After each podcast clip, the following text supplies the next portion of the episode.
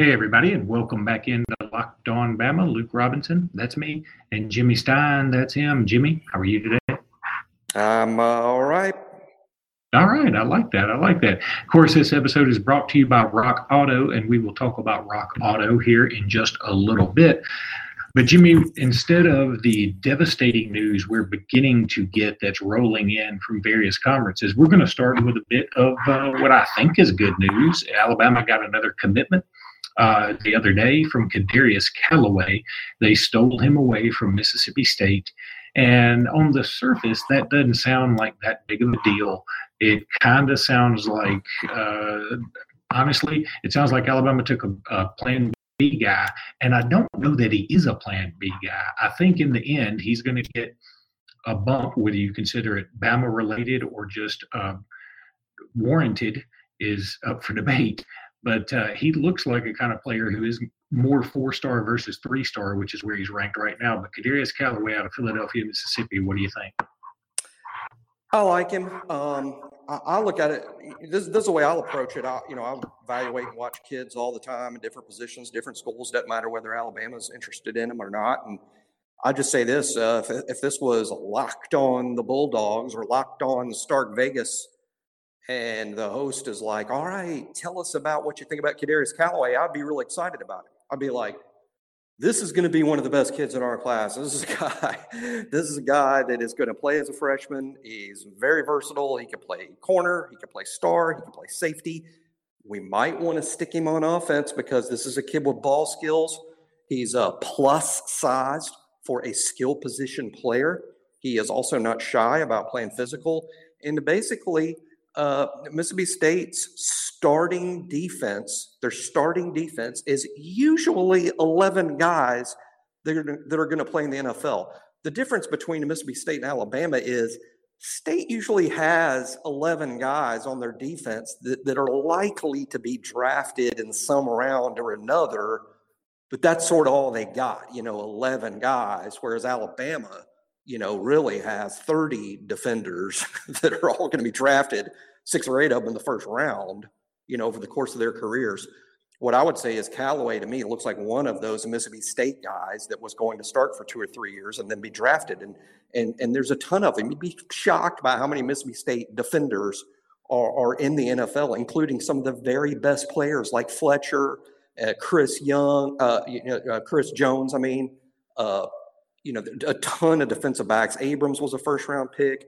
Uh, this past year, Willie Gay is a heck of a player. Uh, they had the two defensive linemen, Jeffrey Simmons and Montez Sweat. So I know it's Mississippi State, but what I want Alabama fans to think of is no, he's a Mississippi State defender and he's athletic and he and he's a guy they wanted early and are very upset that he's gone.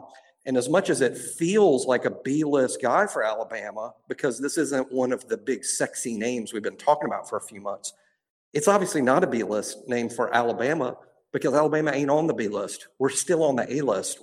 We're not trying to fill up the class, or we didn't. What DB did we lose out on that we're like, oh, we missed out on him. Now we got to take Callaway. No, this this is Alabama making a decision that hey, we don't care where this guy's ranked or where he's committed to. This is this kid is just a take for us. He's he's really good. That's that's how they feel about it. Look at the track record. Alabama is usually right. So uh, I, I, I see a lot of reasons to be excited about Callaway. Now, now, now that all being said, if I'm asked another way, is Callaway as good as Terrion Arnold? I would tell you, I don't think so. Is he as good as McKinstry? I don't think so. So you know, what, what's interesting to me is how many DBs are we going to take? Because I'm sure they still want Arnold and McKinstry and maybe even the Juco Khyree Jackson, maybe even Jason Marshall, who's practically a five star from Miami, Florida, uh, that they feel they have a good shot at. So I'm not really sure about the take numbers wise, but is Kadarius Callaway a good player? Yeah, heck yeah, he's, he's good. Very good too. Um, I would say this based if I were just ranking 11, Alabama's 11 commits, mm-hmm. um, I would, and this may be Alabama, state of Alabama bias here, but I would rank him 11th. And interesting. Now, if if I were ranking Mississippi State commitments, I'd probably rank him first. so um, you're right. There's a difference there. But uh, if I were ranking Alabama commitments, uh, I mean, just by ranking on 24/7 alone, he's already right. uh, number what number nine, and I would definitely put DeVonta Smith ahead of him. Right. And while I debated Anquan Barnes and Kadarius Callaway, I guess Anquan Barnes gets the nod for me because I'm more of an AHSA guy. So right. yeah, I mean. Now, yeah. that doesn't, you know. Here's the thing: it's it's um, you get somebody's got to be 11th. That, that doesn't mean I'm yeah. insulting the kid. I, I, think he's a good commitment. Um, it did come out of practically nowhere. I mean, there wasn't a crystal ball. There wasn't a right. text from you. There wasn't anybody that let me know in advance. Hey, this is about to happen. Uh, this just popped up like in the middle of the night, and um, so that tells me. I wonder. You you were talking about the junior college. Um, kid. Was it Khyree Jackson? Khyree Jackson, that, um, Scuba Scuba Tech, yeah. as I call it. Right. You you wonder if maybe Kadarius Callaway is instead of the junior college kid. Maybe, maybe so. And I, I wouldn't be against that. Even I like the JUCO kid. I just sort of I have one of the things with me, and everyone can disagree, and everyone's going to throw in my face you know, John Copeland and, and all these JUCO guys that ended up being really good players at Alabama. I'll just say I have a natural tendency to sort of have a lot of doubts about JUCO guys for a couple reasons. Number one, we have a complicated system at Alabama. I think it takes most kids two years to learn, but let's just say it takes a year to learn. That means, so what, we, we just signed a kid, we're going to get one year out of them, assuming they stick around. And so I don't like it from that sense. And then secondly, you know, this isn't fair at all, and, and maybe I'll get hate letters over this, but but heck, I'm quoting a, what a coach told me one time. This is this. I'm quoting what a coach told me. So get mad at me, get mad at him, but he said, uh, you know, they're in JUCO for a reason, and it's never good. You know, so that's that's a quote from a coach, not not not me, well, but that's kind of true though, isn't it? I mean. You know, there's not many five stars out there that choose, you know, I think I'm going to sign with Hinds JUCO and not Ohio State and Alabama you know so no it's very true.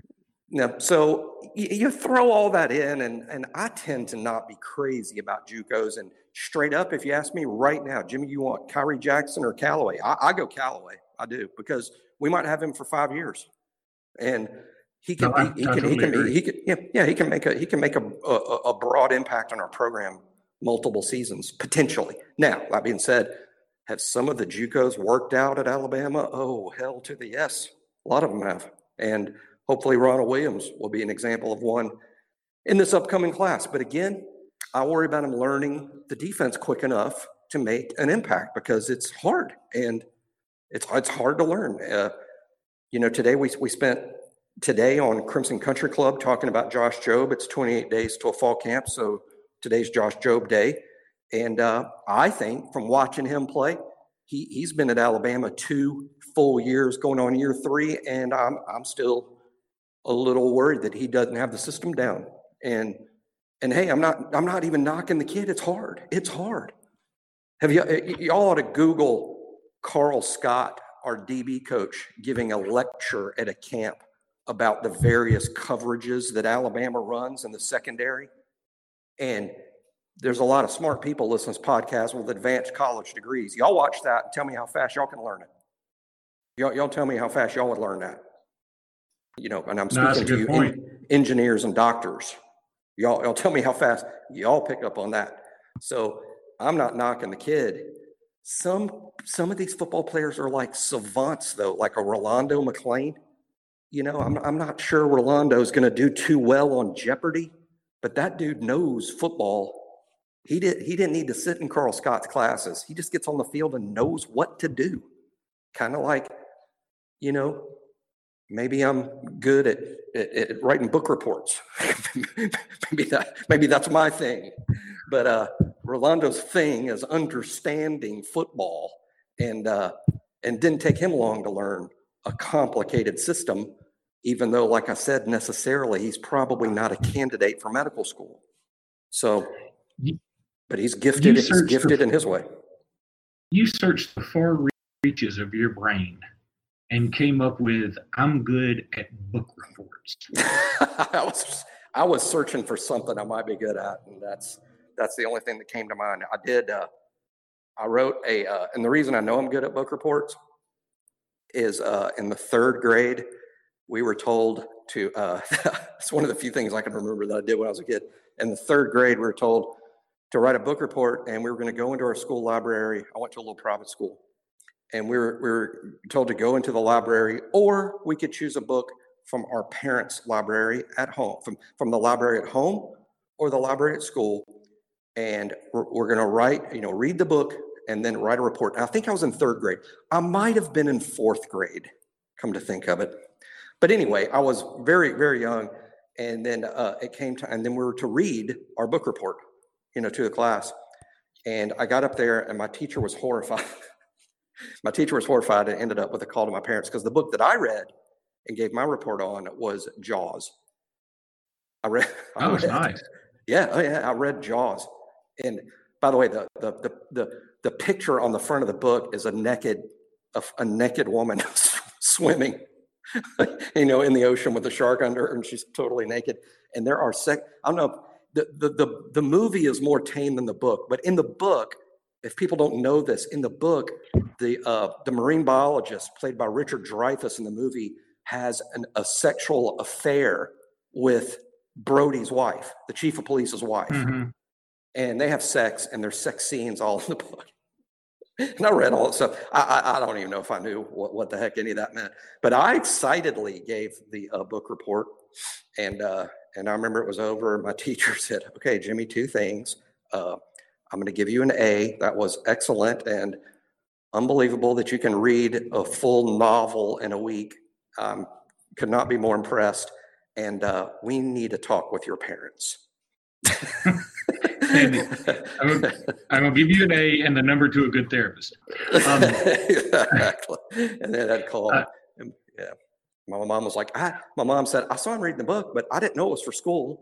But yeah, I just thought he was a pervert. Just, yeah, um, I just thought he is wow, uh, I have a complete dork son that would rather read this than Charlie Brown, like he's supposed to be reading, like everybody else. Well, speaking of Alabama recruiting, um, if you have a Dodge Charger, then you may want to call Rock Auto because you might want to pick up pick up some uh, uh, new timing belts or uh, ball bearings or what you calls it or widgets or whatever it is that you need for a Dodge Charger or any car that's ever been made. Go to rockauto.com, R O C K A U T O.com. All the parts your car will ever need. I saw the commercial the other night the you know it's sort of like a South Parkian looking cartoon commercial, and that jingle just stuck in my head all day. And that's how you know it's a good jingle. Rock Auto has one of the best jingles in the biz. You need to go check them out for all your car part needs. RockAuto.com. They are literally the best and most comprehensive in the business, and you want them that you heard about it from Locked On, the Locked On Network. Rock Auto. Uh, rock there you go. Is Rock Auto? That's close. Like well, they don't echo neighbor. Like rock Auto is there. Rock Auto. Give me a break. Um, all right, give me a break. Uh, now I've got Kit Kat stuck in my head. I wish you had done that. Um, Jadavian Davis from the basketball team oh, has yeah. entered the transfer portal. I don't know if this necessarily signals that John Petty's coming back. I think a lot of people have made that leap to believe John Petty will be coming back. And uh, maybe that is true. Maybe it is true that uh, we're gonna we're trying to free up some space for another graduate transfer because there may be a lot more graduate transfers. Some of them may be coming from the Ivy League, which has canceled all of its sports and at least, which we'll get to in just a minute. But what do you think about Davis entering the portal? First of all, I didn't know the portal was that big. It must be a big room. That that dude is huge. Javian Davis is big as as any of the football players we got. I mean, that's a big old dude. It's like Stargate. Uh, I, he's a good player. I mean, I think one thing our fans do, we we have to. Our fans in basketball are, are the, are the most negative bunch in the world. They think that outside of one, they think that our one or two good players are awesome and our other 11 players are horrible. That's what that's what they always. But they're they're wrong about how good some of our players are. Javian Davis is a good player. I assure you, once he hit that portal, that phone started ringing, and I ain't talking about the SWAC. I mean, big time basketball programs are calling. They're, they're going to make room for that guy. He's a good player, big body, good touch. I think he's he's got some good offensive skills to go with that big body, and I think he's going to have a nice career. Now, the fact of the matter is, because he is so huge and takes is kind of a space eater. Uh, he's not really a get up and down the floor guy. So he wasn't. He was one of the few guys that was not a great fit with Nate's system. So, uh, in that sense, this was probably a good decision on Javian's part. Uh, and maybe it was a kid we never would have recruited with Nate because he just isn't a guy that gets up and down the floor. So, uh, I do think he's a good player, and he really contributed to some of our success this year. Had a couple of really good games, uh, real, real good game against South Carolina uh, in Tuscaloosa, helped leading us to a win over a good team. And uh, I wish him well. And I, I'm, I'm with you. I don't think this means Petty's coming back, but it is a good sign. It's a good sign. Uh, Nate is very transparent. I, I don't know that people have caught on to this. I think being at a Power Five school is new to Nate to the point that when the media asks him a question, he gives you the real answer. There's not coach speak. There's not lie. You know, a lot of coaches will just lie because they're, they're, they they think it's the best thing to do for the program. Nate's not like that at all. Nate gives you the answer.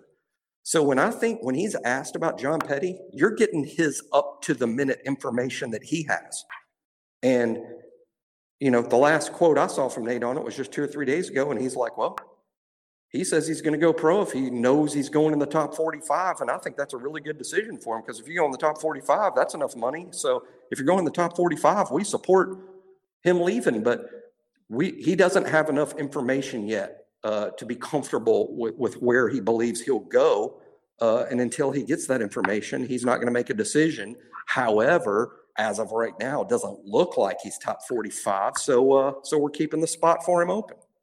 And that's what Nate's saying. And there's no reason not to 100% believe that. If some other coaches from some other sports were saying that, I would be like, what a waste of time asking the question and answering because he ain't going to answer the real answer. He, he, he doesn't want to say. But but but Nate Oats, he tells you. I think he tell. I think he answers every question honestly.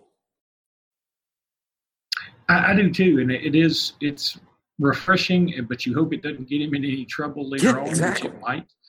Exactly. Um, I think He- His I think optimism about how good the team was going to be last year, I thought was. I I didn't think it was smart of him to hype up that team last year. It was year one. He didn't recruit a lot of those guys. Most coaches pour mouth for a good reason. You don't want the fans expecting a lot because the last thing you want is to disappoint them because that's when they get mad and want coaching changes. But he did. I, I think he he just he thought we were going to be good and he answered the questions. Yeah, I think we're going to be good. I think we're going to make the NCAA tournament. well, technically we didn't miss it. I mean, we don't Um, know we wouldn't have been invited. No one knows. that's true. We could have won the tournament. We could have. We could have. Um, all right, Jimmy. Now to uh, what is very scary for those of us all who love football, and that's that the Big Ten has announced they're going to essentially go to all conference games. It's unclear at this point if it's going to be like a nine or ten game conference season, and they're going to uh, add some games in conference only. But you've got to assume that all these other schools are going to follow suit because here's the thing: you can't not follow suit if you're the Pac-12. You've got a couple of teams that play Pac-12 that play Big Ten teams. You can't not uh, follow suit if you're the Big 12. At least I know of Iowa and Iowa State that play each other. So, um, and then the ACC has already announced they're going to do it too. So, yeah, I mean, I think everybody's going to do it. And then that leads us to the question, the most important question of all: What's the SEC going to do? And is the SEC going to stick with eight games? Are they going to try and bump it up to 10 and, and add two more conference games? I guess all that isn't as hard to do um, right now as, as it would be normally. If there were no coronavirus and everybody, for just stupid reason decided that they wanted to do this, it would probably be very difficult because it would make travel plans that have been arranged for God knows how long to be impossible to change or very costly for the fans, which would piss them all off. But right now, at least I know this as a guy who travels a pretty good bit. I mean, all the places that I've called where I've like had a room for some event or some sales meeting, uh, they've been easily canceled, and everybody's like, "Yeah, we totally get it. You can't come up here right now. I mean, what's the point?" So um, everything is sort of um, everything's up in the air. So I think it's easy to say, "Hey, we're gonna be able to move." You know, it's going to be Alabama take hosting Kentucky on September fifth and it's not going to be a big deal one because there's not a game there anymore and two because uh, you know what there's not going to be any travel into the game anyway, so it doesn't matter. Um, but yeah, do you think the SEC would go to a 10 to? I don't know. I mean, this would be so much easier if it's like if we just had one year of reference point. We'd say, well, this is how we handled it in 1983, but it's all so brand new. There's almost no one in charge. I think we're going to go to conference games only if for only one reason and that's because someone's in charge.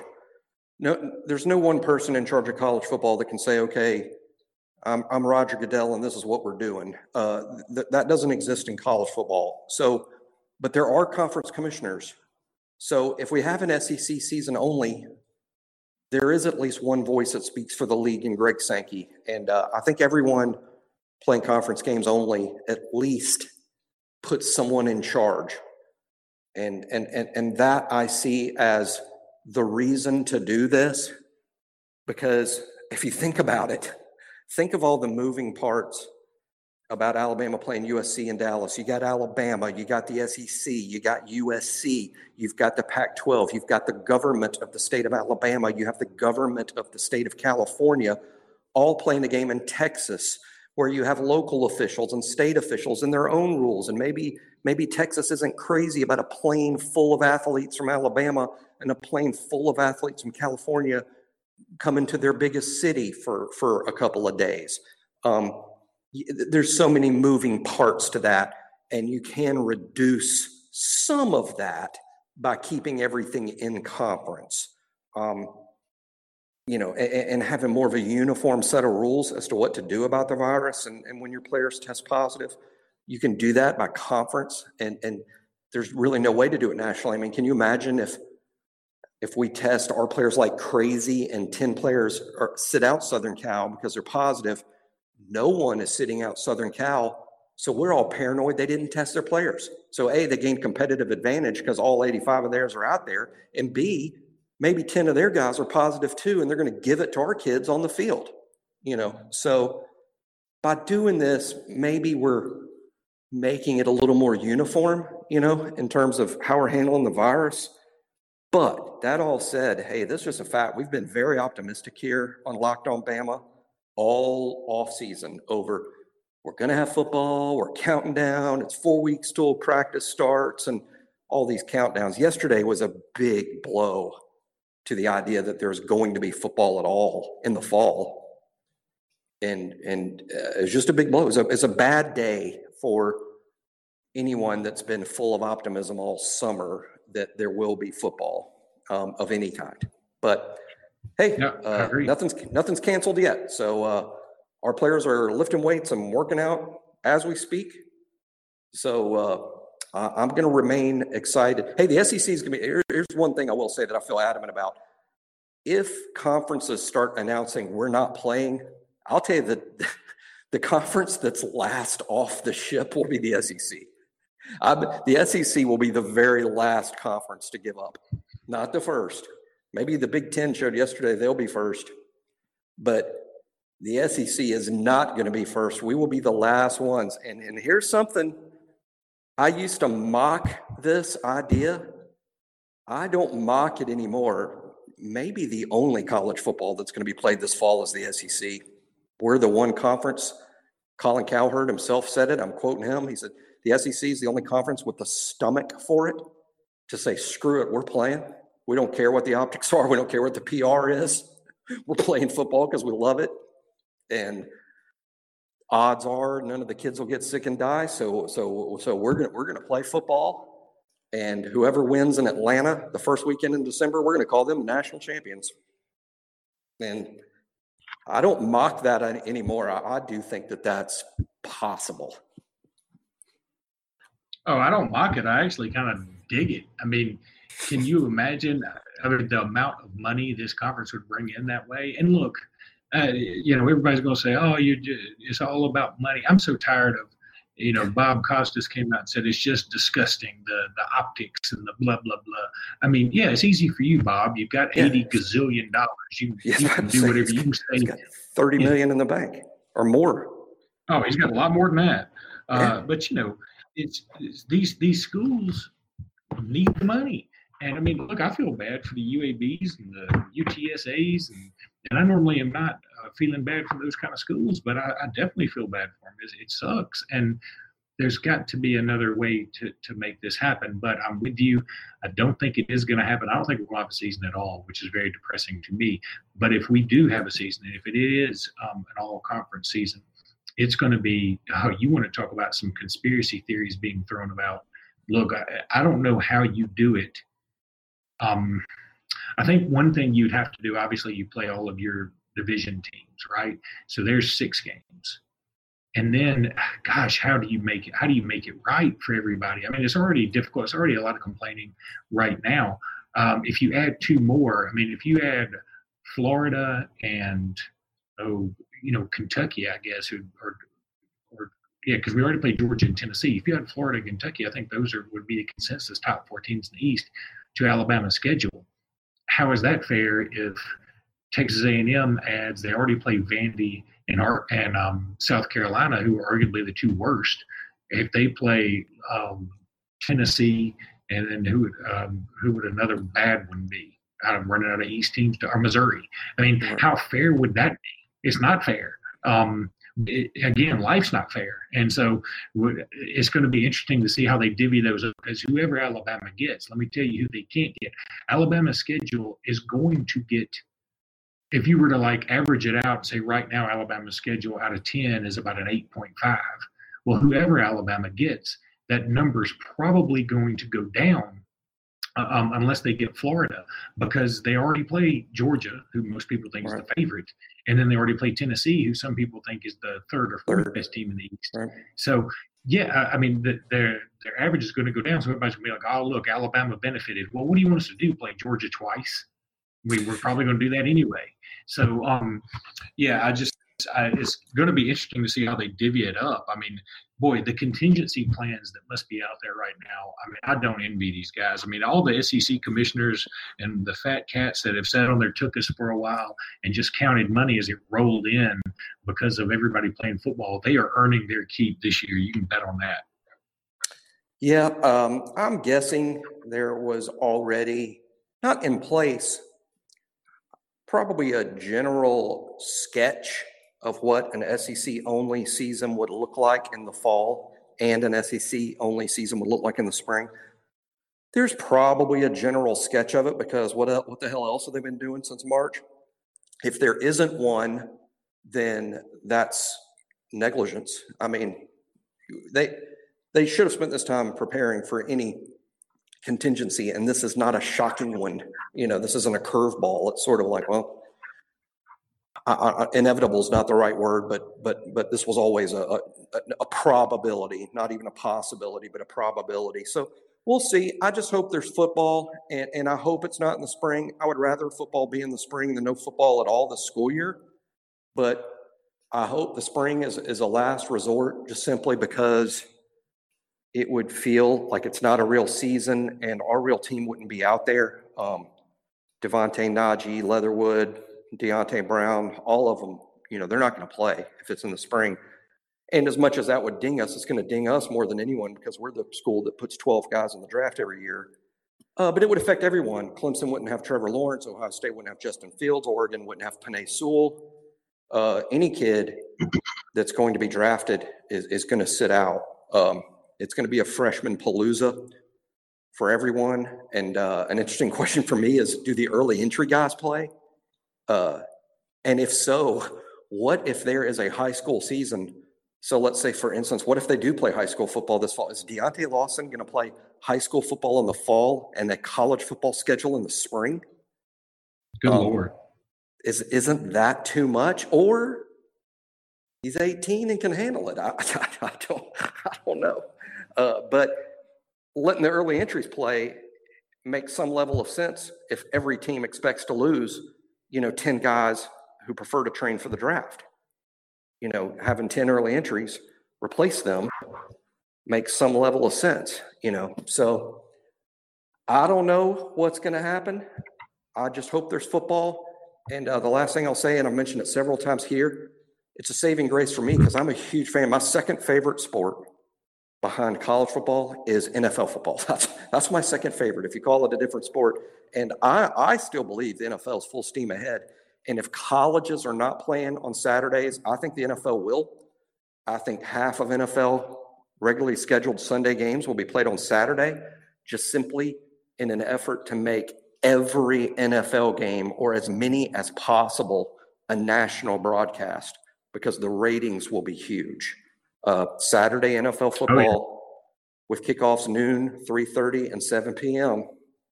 Uh, just like on Sundays, there will be eyeballs on TV sets. So, and, and I'm fine. I mean, I, I will be excited to watch the NFL. I mean, I, will I will miss my Alabama guys, uh, my Alabama team, but you know, I, I think the NFL is going to play. I think they are too. And look, I mean, I was thinking about this with the NFL the other day. Just you know, think about there. Are guys out there whose whole livelihood revolves around fantasy football. I mean, the the the ancillary, uh, the the the effects of this thing on so many far-reaching elements of football are just incredible. So that again, I think I said this other day, and I still mean it. That's why I hate it when people say it's just a game. We just need to approach it like a game. It's not just a game. I mean, right. this is this is monstrous. So, um, Jimmy, that's going to do it for this episode. We appreciate everybody tuning in as always, and we will be back with you uh, come next week. Meantime, I want to invite everybody to go check out Locked On NBA. The NBA supposedly, hopefully, will be getting kicked back up here very shortly. And so the Locked On NBA guys will have you covered. Go check them out. For uh, Jimmy Stein, I'm Luke Robinson saying roll tide. Roll tide.